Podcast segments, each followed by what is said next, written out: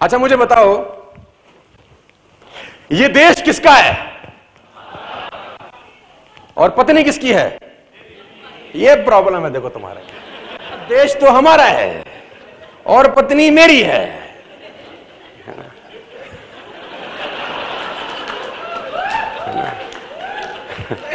अच्छा मैंने पूछा, देश किसका? बोला, हमारा। पत्नी किसकी? मेरी। अच्छा देश मेरा है ऐसा एक ने भी नहीं कहा। चलो पाँच सात लोग को छोड़ देते हैं। एक्सेप्शन आर ऑलवेज देयर क्यों? इंपॉर्टेंट बात है यार। मुँह से क्यों नहीं निकला? ये प्रॉब्लम है यार सबसे बड़ी।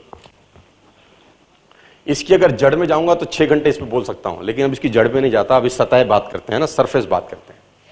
इसको बोलते हैं ओनरशिप लेना नेटवर्क मार्केटिंग में दोस्तों लीडर्स इस बिज़नेस में ओनरशिप नहीं ले पाते। उनको लगता है हमेशा ये बिज़नेस किसी और का है। उनको लगता है ये बिज़नेस मेरे अपलाइन का है। उनको लगता है ये बिज़नेस कंपनी का है।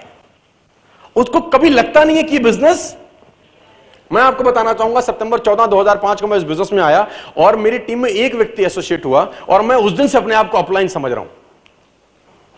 मैंने अपने आप को कभी डाउनलाइन समझा ही नहीं किसी का। मुझे लगा एक भी व्यक्ति जुड़ा है तो मैं अपलाइन हो गया हूँ। बिल्कुल हो गया हूँ। उस एक का तो अपलाइन हूँ। है ना? ऊपर की तरफ़ नहीं देखा, नीचे की तरफ़ देखने की कोशिश करी बस। मुझे मुझे ये पता था कि सारा काम मुझको खुद करना है। सेमिनार भी खुद करनी है, ट्रेनिंग भी खुद करनी है, काउंसलिंग भी खुद करनी है, प्रोस्पेक्टिंग भी खुद करनी है, उसको वन टू वन कैसा देना ये क्योंकि मुझे पता था कि ये बिज़नेस मेरा है। इसको बोलते हैं ओनरशिप एक सिटी एक लिमोजिन गाड़ी आके रुकी। लिमोजिन गाड़ी आके रुकी और एक मजदूर उसमें काम कर रहा था। और लिमोजिन का दरवाज़ा खुला तो उसने बोला Steve come inside Steve तुम अंदर आ जाओ। स्टीव अंदर आया तो अंदर था जॉन, जो उस कंपनी का प्रेसिडेंट था, है ना? अब वो स्टीव तो स्टीव तो मजबूरी, मजदूरी का काम कर रहा था ईट उठा रहा था। देखा, जॉन ने स्टीव को लिमोजिन में बिठा लिया। अंदर उसने उसको कोल्ड ड्रिंक पिलाई, जूस पिलाया, टॉवल से उसका चेहरा वेरा साफ़ किया, आधे घंटे की दोनों की डिस्कशन हुई, दोनों दोस्त थे। अब लिमोजिन से दरवाज़ा खुला, आधे घंटे के बाद उतरा स्टीव स्टीव अपने फिर से ईंट में लग गया, काम में लग गया और क्या कहते हैं, जॉन की लिमोजिन वहाँ से निकल गई। अब स्टीव के दोस्तों को बड़ा आश्चर्य हुआ। स्टीव ने बोला, यार, जॉन, तुम्हारा दोस्त प्रेसिडेंट. उसने बोला हाँ मेरा दोस्त है। हम 25 साल पहले एक ही कंपनी में काम करते थे। उसने बोला, हम 25 साल पहले एक ही कंपनी में काम करते थे, वो कहाँ और? उसने बोला, वो 25 साल पहले कंपनी के लिए काम करता था और मैं एक घंटे में दो सौ रुपए कमाने के लिए काम करता था। मैं ये सोचता था कि मुझे इस घंटे में 200 कैसे आएँगे? और वो सोचता था कि मैं बड़ा आदमी, दोनों की थिंकिंग में ज़मीन और आसमान का फ़र्क आज वो लिमोजिन में है, मैं आज भी मजदूर मैं आपको एग्ज़ाम्पल दूँगा, आपके रोंगटे खड़े हो जाएँगे और ये सच्ची घटना है। सिविल सर्विसेज़ से दो लोग रिटायर हुए। सिविल सर्विसेज़ से वॉलेंटरी रिटायरमेंट ली दो लोगों ने और एक व्यक्ति ने रिटायरमेंट लेने के बाद अपना बिज़नेस सेटअप किया। और उसका बिज़नेस मेहनत करी, उसने चल पड़ा और वो कम से कम 200-250 करोड़ का टर्नओवर करने वाली कंपनी बन गई। मैं कंपनी का नाम बताता हूँ आपको। और एक दिन अचानक उसके पास इंटरव्यू के लिए एक आदमी आया जो कि सिविल सर्विसेज़ में उसके साथ सर्व करता था कभी। उसने भी उस टाइम में वीआरएस ले लिया था और उसने उसको पहचान लिया। उसने बोला अरे अरे अरे अरे तू कैसे? तो उसने बोला मैं तो जॉब कर रहा था कहीं और अब वहाँ से तो मामला गड़बड़ हो गया तो मैं भी इंटरव्यू दे रहा हूँ। तो उसने बोला हम तो एक, एक साथ सिविल सर्विसेज़ में थे। उसने बोला हाँ हाँ यार एक साथ ही सिविल सर्विस में थे। तो उसने उसको नौकरी पर रख लिया। महीना, दो महीने की नौकरी निकल गई।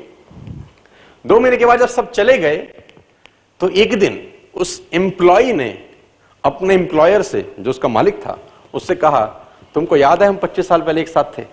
उसने बोला हाँ मुझे याद है। उसने मुझे उसने उसने कहा, तुम्हें पता है कि तुम भी दो हज़ार रुपये महीना कमाते थे, और मैं भी दो हज़ार रुपये महीना कमाता था?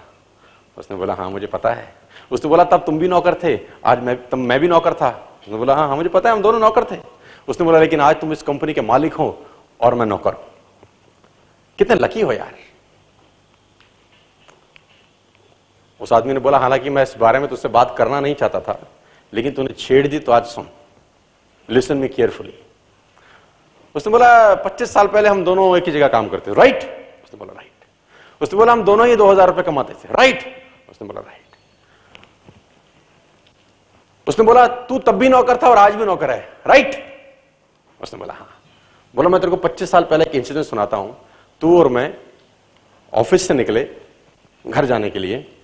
तुझे याद होगा, रास्ते में जब हम एक डेढ़ किलोमीटर पैदल पैदल चले आ गए क्योंकि वहीं हमारा मेस था जहाँ हम जा रहे थे, और 25 जब एक डेढ़ किलोमीटर, दो किलोमीटर चल गए तो मेरे दिमाग में अचानक आया और मैंने तेरे को कहा, हमारे कमरे का पंखा और लाइट जलता छुड़ाए कमरे का पंखा और लाइट हम लोग जलती छुड़ाए तो चल के उसको बंद कर देते तो तूने मुझे कहा, दो किलोमीटर वापस जाएँगे, दो किलोमीटर फिर आएँगे, चार किलोमीटर लग जाएगा, डेढ़ घंटा लग जाएगा। क्या फ़र्क पड़ता है? तू नहीं गया था, मैं गया था। लाइट बंद करके आया था। मैं तब भी मालिक था, मैं आज भी मालिक हूँ। मैं तब भी मालिक समझता था अपने आप को। कर मैं नौकरी रहा था लेकिन मैं अपने आप को ओनर समझता था और मैं आज भी ओनर हूँ। उसने बोला, जो तेरा फिलॉसफी है और जो तेरा थिंकिंग है, तू तब भी इंप्लॉय था और आज भी इंप्लॉय है। और अगर अपना तूने थिंकिंग चेंज नहीं किया तो ज़िंदगी भर इंप्लॉय ही रहने वाला है। It's called about ownership my difference दोस्तों, मैं आपको बताना चाहता हूँ कि नेस्विस सबके लिए वही है यार। सबके लिए नेस्विस वही कंपनी है। एक जोड़ी हज़ार, दो जोड़ी दो हज़ार। है ना? पंद्रह सात सौ सत्तर में दो सूट मिलते हैं, ये आप भी बताओगे, ये मैं भी बताऊँगा। चौदह सात सौ बीस में तीन शर्ट, तीन ट्राउज़र, आप बताओगे, मैं बताऊँगा। ग्यारह सात सौ साठ में तेरह टाई, आप बताओगे, मैं बताऊँगा। पचासी सौ नब्बे में कॉस्मेटिक आप बताओगे, मैं बताऊँगा। चौदह हज़ार में साउंड सिस्टम आप बताओगे, मैं बताऊँगा। आप में और मेरे में डेटा एक ही है सबके पास। डेटा जो है, वो सब एक ही जैसा दे रहे हैं, लेकिन रिज़ल्ट ज़मीन और आसमान में फ़र्क है। और इसी दिल्ली के अंदर डेटा डिलीवर हो रहा है। आपके मुँह से भी वही डिलीवर हो रहा है और मेरे मुँह से भी, सफल लोगों के मुँह से भी वही डेटा डिलीवर हो रहा है और असफल लोगों में। किसी का पे आउट शानदार है, किसी का शानदार नहीं है, जिसका भी शानदार है। एक बात तो तय है, उसने इस बिज़नेस के लिए ना ओनरशिप ले रखा है। उसको पता है ये बिज़नेस मेरा है जब मेरा होता है तो कंप्लेंट खत्म हो जाती है। जब मेरा होता है तो सजेशन बढ़ जाते हैं कंप्लेंट बिल्कुल एलिमिनेट हो जाती है। मेरा होने के बाद आप इधर उधर कंप्लेंट नहीं करते। कभी प्रॉब्लम आती है तो उसको रफू करने का कोशिश ज़्यादा होता है। लेकिन जब आप मेरा नहीं होता ना तो फिर कंप्लेंट होती है, और फिर बहुत सारे नाटक होते हैं, ये ऐसा हो गया जी, वैसा हो गया, ये तो ठीक नहीं हो गया जी हॉलीडे बंद कर दिया तुमने। मतलब आप देखो, एक आदमी आया मेरे पास, बोला, सर हॉलीडे बंद हो गया। मैंने कहा, वाह, कहाँ थे अब तक? मैंने कहा, जब चल रहा था तो पिछले छह महीने में तूने कितना बेचा था?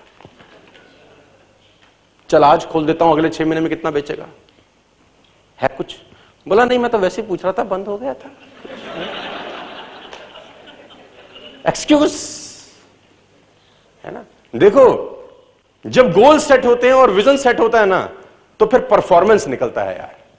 जब गोल भी नहीं होते और विजन भी नहीं होता, तब बहानेबाजी होती है, नाटकबाजी होती है ड्रामे होते हैं और एक्सक्यूज निकलते हैं। वो पुरानी घटना है यार, देखो, मैं छत्तीस बार पहले भी बताया हूँ आपको। वो रात को ढाई बजे एक लड़का क्रिकेट खेल के आया तो पिता गुजर गया, है ना? रात को ढाई बजे रणजी का मैच दिल्ली कर्नाटका के बीच में। फोर्टी नॉट आउट किया, घर पहुँचा, सो गया। अगले दिन फिर खेलना था, टीम संकट में थी। रात को माँ ने ढाई बजे जगाया, उठ। तेरे पापा गुजर गए। रात को ढाई बजे उसने अपने कोच को कॉल लगाया। कोच सिडनी में था कि, सर, मैं क्या करूँ? उसने बोला, देख, लाइफ तेरी है। पिता तो नहीं रहे, लेकिन जहाँ तूने जाना है, वो मौके तुझे बार बार नहीं मिलेंगे। और वो लड़का सुबह ग्राउंड में गया। 90 प्लस स्कोर किया, टीम को संकट से बाहर निकाला और जाके क्रिमेशन ग्राउंड में अपने पिता का संस्कार किया। आपकी क्रिकेट टीम का कप्तान है। मैं विराट कोहली की बात करता हूँ। है ना? कोई बहाना नहीं है यार। कोई एक्सक्यूज नहीं है दोस्तों। कोई बहाना नहीं, कोई एक्सक्यूज नहीं। यहाँ तो बहाना क्या है? आज जुकाम है, सर। आज हमारे नल में पानी नहीं आ रहा, सर। तो प्लंबर का काम हम करेंगे, सर। तो एग्ज़ाम्पल भी ऐसे ऐसे दिल दिल करता है, मेरा मैं बम से उड़ा दूँ इन लोगों को। है ना? आप समझ रहे हैं? करेक्टर बिल्डिंग इंपॉर्टेंट है दोस्तों। अगर ये बिज़नेस हम अच्छे से कर सकेंगे तो उसके पीछे बहुत बड़ा काम है। और साथ साथ है टेक ये बिज़नेस किसका है दोस्तों? देश किसका है? और पत्नी? आगे लेके चलते हैं।